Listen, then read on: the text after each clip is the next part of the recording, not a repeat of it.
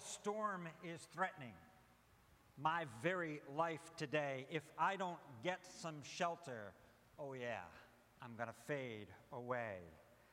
Ooh, see, the fire is sweeping our very street today. Burns like red coal carpet. Mad Bull lost its way. Give me shelter. Give me shelter. Give me shelter. You got it? So wrote, so sang Messrs. Uh, Jagger and Richards in 1969. It doesn't matter how tough you are. It doesn't matter. Everybody needs shelter. Everybody needs a place of protection. Everybody needs refuge at some point. Caleb needed the Lord to be his shelter, needed the Lord to be his strength, and he was fighting for a home.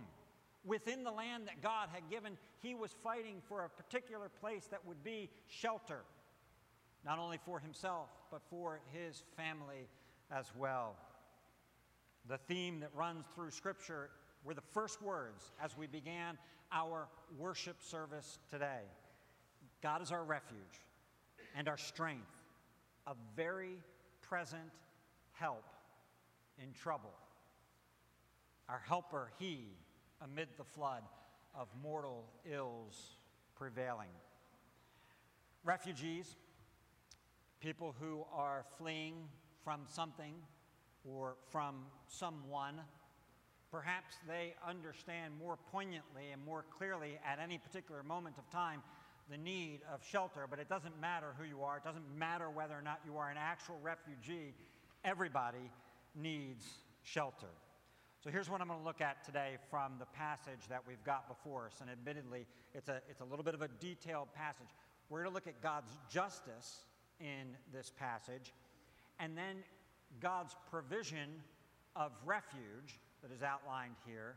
And then we're going to look at God's mercy together.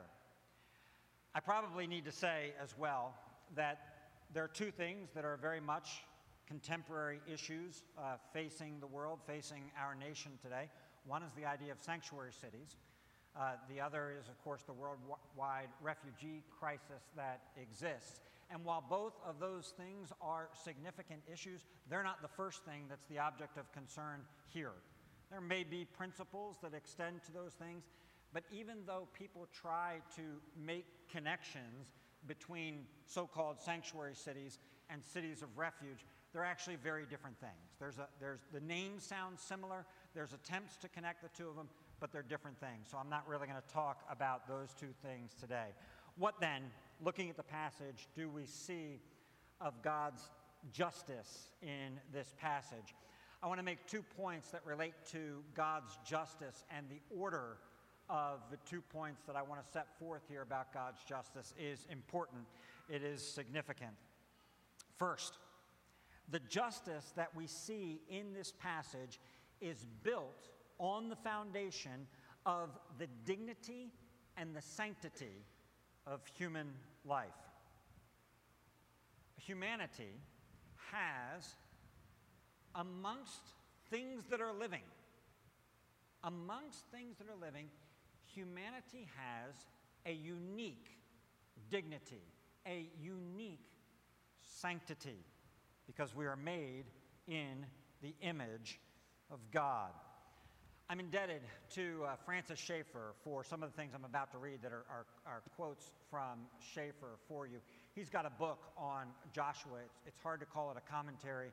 Uh, it's, frankly, it's not a great book. Uh, but, but this chapter was a great chapter, and I really appreciated some of his insights. Schaeffer writes this The moral law is rooted in the fact of the existence and the character of God.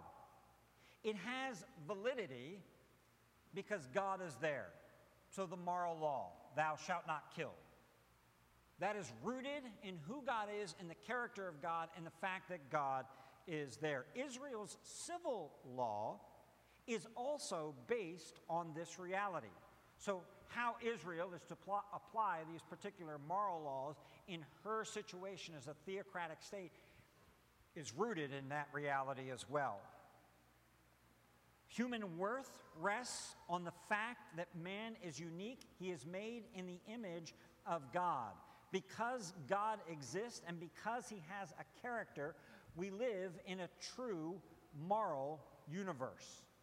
Murder breaks the law of the universe. Murder destabilizes the earth, the land where God dwells. Balance is lost when someone is killed because the dignity and the sanctity of life have been destroyed. There's not just validity to human life, there's not just sanctity or dignity to human life because of a social contract. It's not just because men have decided, you know what, this is the best way that we should live together, and therefore we, we put upon ourselves these responsibilities. It is because, and particularly for Israel, but it is because we live in a moral universe with a God that has created that universe and laws according to his character. So when a moral life, when a, when a life is destroyed, this upsets that creation, and therefore you have these kind of statements, like in Genesis chapter 9. Whoever sheds the blood of man, by man shall his blood be shed. For God made man in his own image. There's a uniqueness there. There's a reflection of the image bearing nature that we have.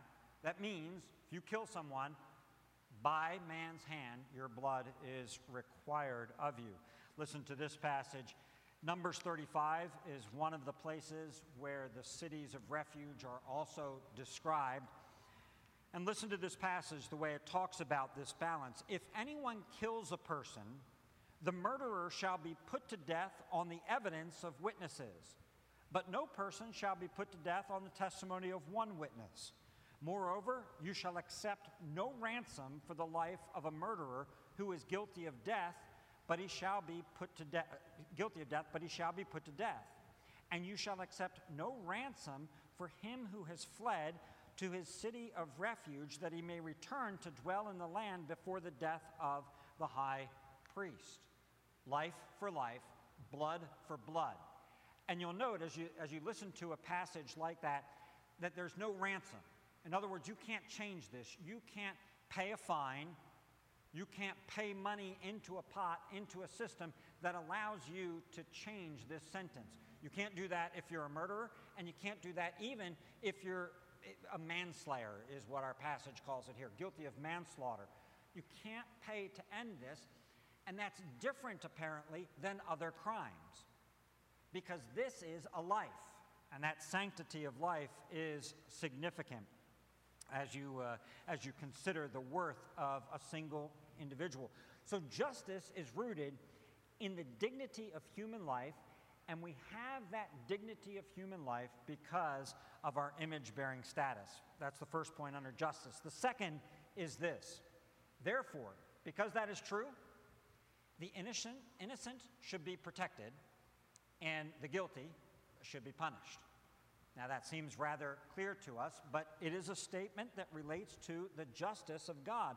There is such a thing as guilt, and it's real.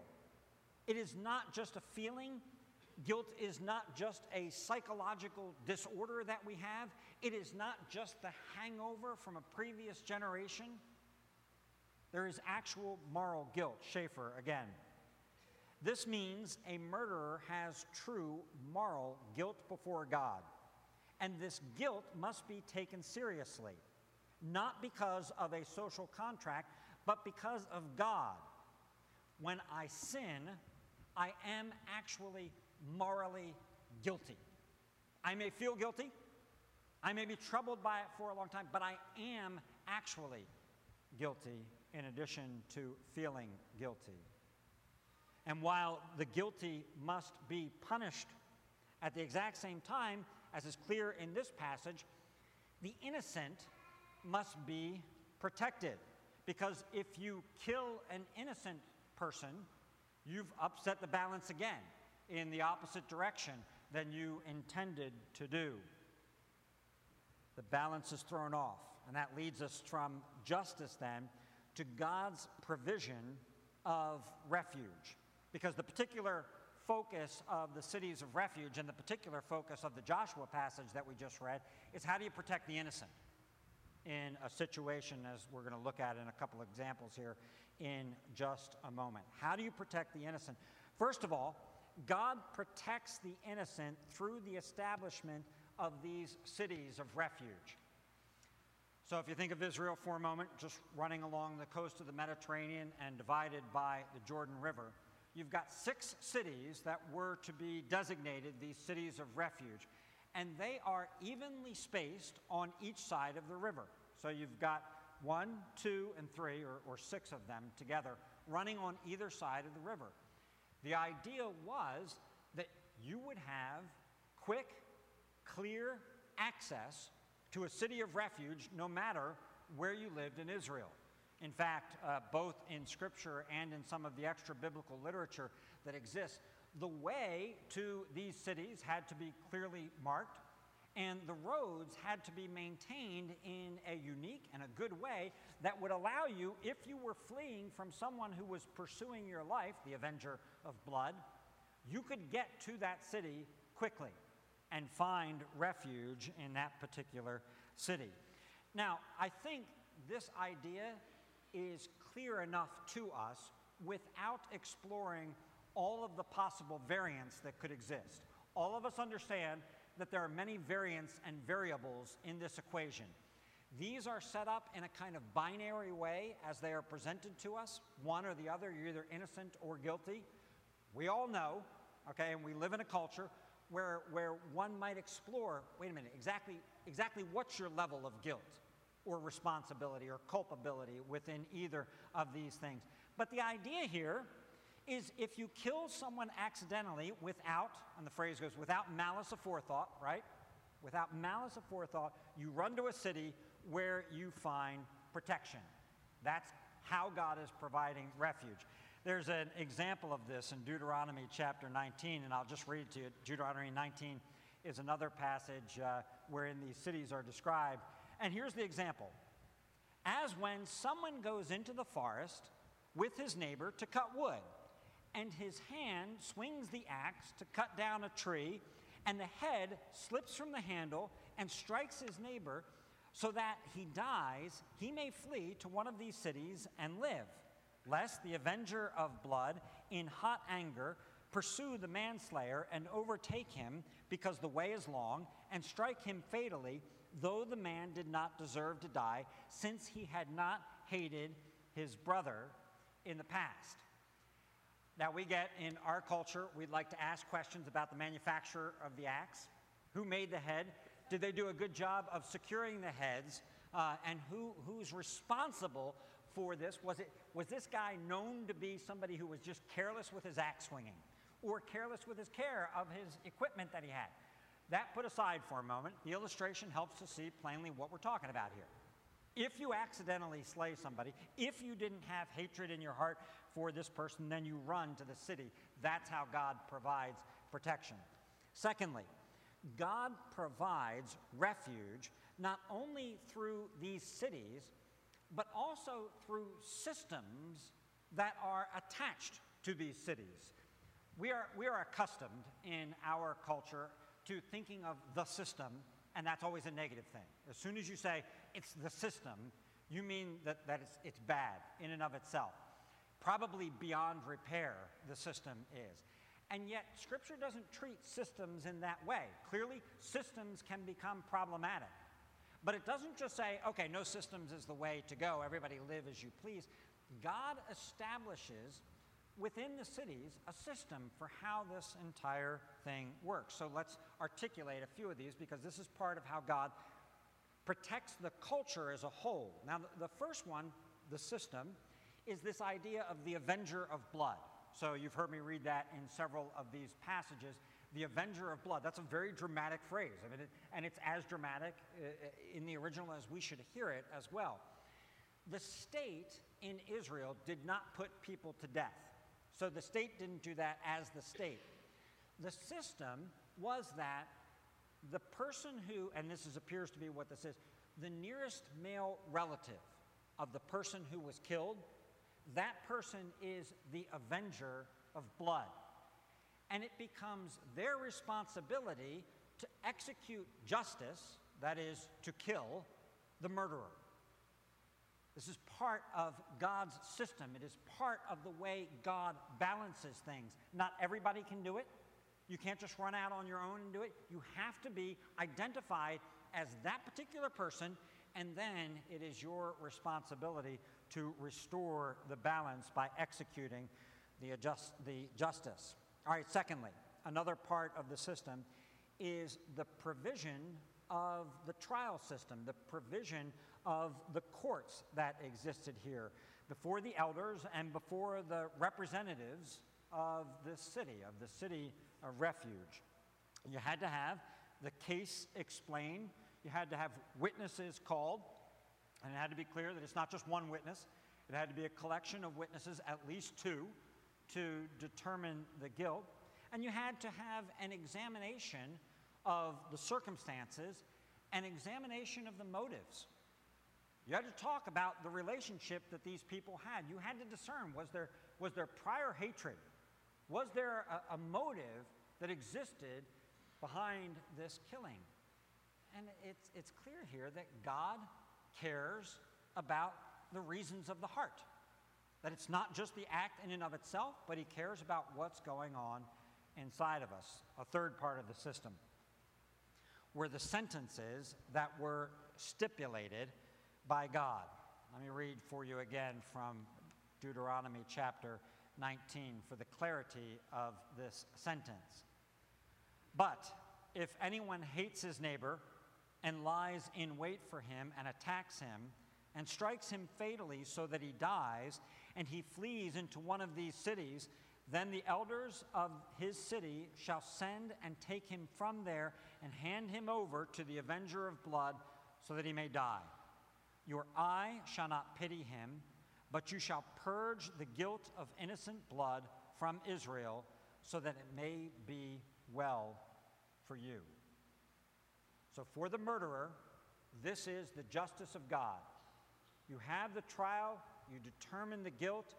This person, if they have fled to the city of refuge and if they are actually guilty of murder, murder you take him outside and you give him to the avenger of blood who is to put him to death, and you shall show no pity. You shall not weep for that person in that circumstance.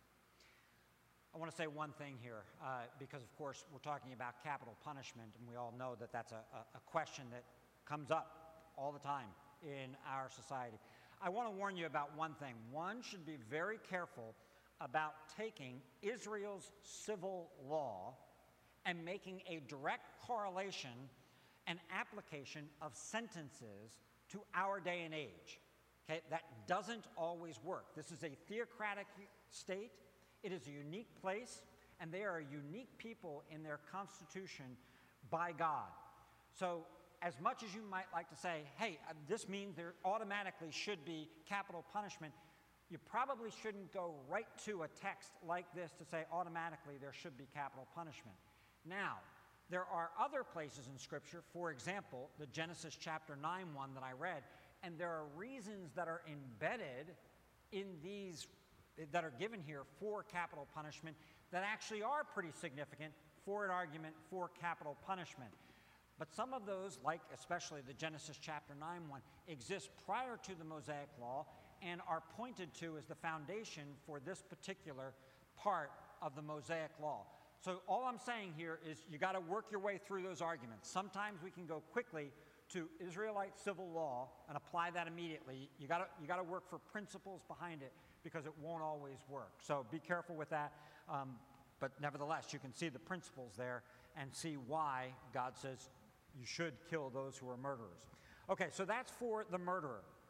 For someone who is innocent of murder, the manslayer, they nevertheless have to go to this city of refuge, and not only do they have to go to the city of refuge and have the trial, but what is kind of interesting is they are required to stay in the city of refuge. So they're not guilty of murder. It was an accident, okay? In whatever way, shape, form it took place, the death of this person was an accident. They are not allowed to leave that city of refuge for a time. The time stipulated is the death of the current high priest. Until that time, this person has to stay there. So it is a refuge, it is a city of refuge, but it, it kind of at the same time is an exile because they're not home. They don't get to go home until the death of the high priest. Now, you kind of look at that and go, okay, why? What's, what's the reasoning that is behind that? Well, on the one hand, you can say maybe it's as simple as, you know, letting a person cool down, letting things, letting time ease the anger that is out there, and perhaps that's a part of it. We can see that in one of those descriptions that I read earlier, that you want to be careful of hot anger that exists that might make you do something without process. So you want to be careful of that. Okay, that may be part of it, but there, there seems to be a little bit more going on here with this idea. It seems like, and this is a phrase used by many, that Israel is kind of living out a parable here. That, there are lessons embedded in the way that all of this takes place. So, for example, one of the lessons would be this life is always sacred. Even if the life was taken accidentally, it was still a taken life. Someone died, and because life is sacred, we've got to let some atonement take place. We've got to let blood be shed, in this case, the death of the high priest, before you go back out and live in that same place. Atonement is connected to blood, it's connected to God, it's connected to being you're not just in any city, you're in a Levitical city. And it's not just any person who needs to die, it's actually the current high priest who needs to die to mark your ability to leave that city if you're the one who was guilty of manslaughter and go back to your hometown. It seems to illustrate this idea of a substitute, of a priestly substitute. The death of the high priest is able to atone for the death of the person and allows you, guilty of manslaughter, to at that point go out and rejoin your home and rejoin your family. There seems to be a substitutionary atonement that is taking place here. So, thus far, here's what we've got God's justice. God's justice is founded on the dignity and the sanctity of human life and the image bearing status that is given to us. That means you should punish the guilty and protect the innocent. And then you've got the provision of refuge. You've got the provision of refuge in the cities that God provides and in the systems that God provides. And finally, as we close today, what I want us to consider is God's mercy or God's expansive mercy by looking at this text and then by looking just a little bit beyond it as well. The first thing that we see of God's expansive mercy is actually found in the last verse of the chapter, and, and, it's this simple phrase These were the cities of refuge designated for all of the people of Israel, that's fine, and for the stranger sojourning among them. That's pretty expansive. Think about the book of Joshua. Think about the, the commands that have gone on in Joshua, the violence of the book of Joshua as God judges those nations. And yet, here, God says, This justice that I am establishing, this refuge that I am establishing applies not only to you, but it applies to those who are sojourning in your midst, the stranger as well. That's pretty remarkable, I think. That's pretty magnanimous that God would extend mercy to include others as well in this process. So we get there the first hint of the expansion of what God is going to do by providing refuge for the nations in the future. The next thing that I want to look at in terms of, of, of the expanding mercy of God is going to have to be looking at this text, but looking beyond this text. So you look at a text like this, Joshua chapter 20, and you feel like, okay, God is just. God has concern for the heart of what's going on, He considers the circumstances. We will all be judged at some point, but God is a good, a righteous, and a fair judge. Well, okay. All right, so, so far, so good. Cities of refuge are, are set up for the innocent. they're not set up for the guilty. Cities of refuge are a refuge for those who actually didn't commit murder. And so you feel like, okay, God's a good judge. There's a place for the innocent to go. But it begs a question that I hope you're asking what about the guilty? What, what about the guilty? Now, we've, we've got the horizon here. We read about the guilty in this context. But what about those? What, what about all who are guilty before the holiness, the justice, the righteousness of God? What do we say about that? Because here's the reality biblically speaking, we seem to be held accountable for three things. Number one, we are held accountable to Adam's sin. Adam's sin is part of our original sin. Adam's guilt is our guilt as well. Adam's sin was perhaps not actual murder, but Adam's sin caused death to enter the world.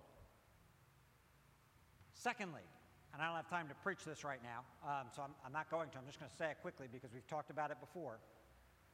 Who's responsible for the death of Christ? And the answer is not just Jews and it's not just Romans. We all collectively, sinners, shouted, Crucify him! Crucify that man! There is a responsibility that we have for the death of Christ. And then I'm sure the other passage that is in many of your minds right now, Matthew 5, the Sermon on the Mount 521, you have heard that it was said to those of old, You shall not murder, and whoever murders will be liable to judgment. That's what we've been talking about. But I say to you that everyone who is angry with his brother will be liable to judgment. Whoever insults his brother will be liable to the council, and whoever says, You fool, will be liable to the hell of fire. Now, we don't want to flatten all things. Murder is a hideous and heinous sin. And yet, in reality, Scripture also says to us, you are also guilty. If you come before the tribunal of God, and you stand there and think, I have found refuge before the tribunal of God because He'll explore the motives of my heart and I'll be okay, we're mistaken, right? We're mistaken. Is there refuge for those who are actually guilty? What if I flee to a place of refuge and I find judgment there? I'm killed there anyway because I am morally guilty. Cities of refuge seem to point to somewhere beyond them. And that is picked up, I think, by the writer of Hebrews in the passage that was our New Testament reading. You've got two unchangeable things God and his character, God and his oath. Those things are unchangeable.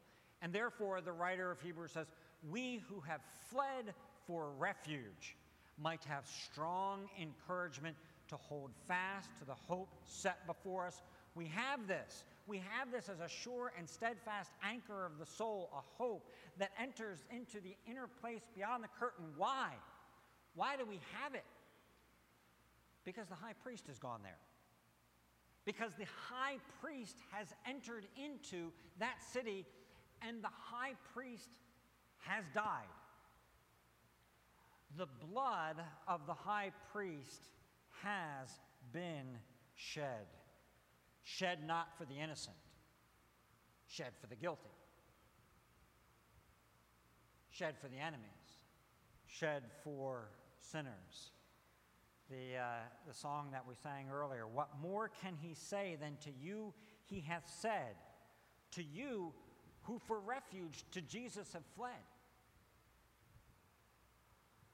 In Jesus, the steadfast love and faithfulness of God meet and righteousness and peace kiss one another. From the Psalms. Justice and mercy find their resolution in Jesus Christ. Justice, and this is what we, we read in our confession of faith earlier from the Belgic, justice has been exercised towards the Son, that mercy might be poured out upon us. Someone had to die for your guilt, for my guilt of being murderers, at least murderers in our heart. Morally guilty, morally culpable. Someone has to die. Blood has to pay for that, and blood has paid for it. So go to him. Schaeffer, in that the, the existential moment for us of entering into a city of refuge is when we turn in faith to Jesus Christ. And sorry to go back to this, but to provide the inclusio and say, Give me shelter. I need shelter. I need a safe place. I need a refuge. As a guilty person, the city is available, the way is clear. The gates to that city, the gates to Jesus Christ, are not locked. Jesus said, All that the Father gives me will come to me, and whoever comes to me, I will never cast out. Jesus, we thank you that you have become our high tower and our refuge. We, in coming to you, deserved to be cast out. For we came with guilt. We didn't come as someone guilty of manslaughter, but of people who are guilty of murder. And yet you will not cast us out because you have died in our place. We thank you for taking the sentence that was due to us, the death penalty, that we might live with you. We pray that you would help us to rejoice in that, help us to hope in that. Help those who are here who have not cried out to you, who have not sought refuge in you to seek it, to seek it by faith and trust in you. We pray in Jesus' name. Amen.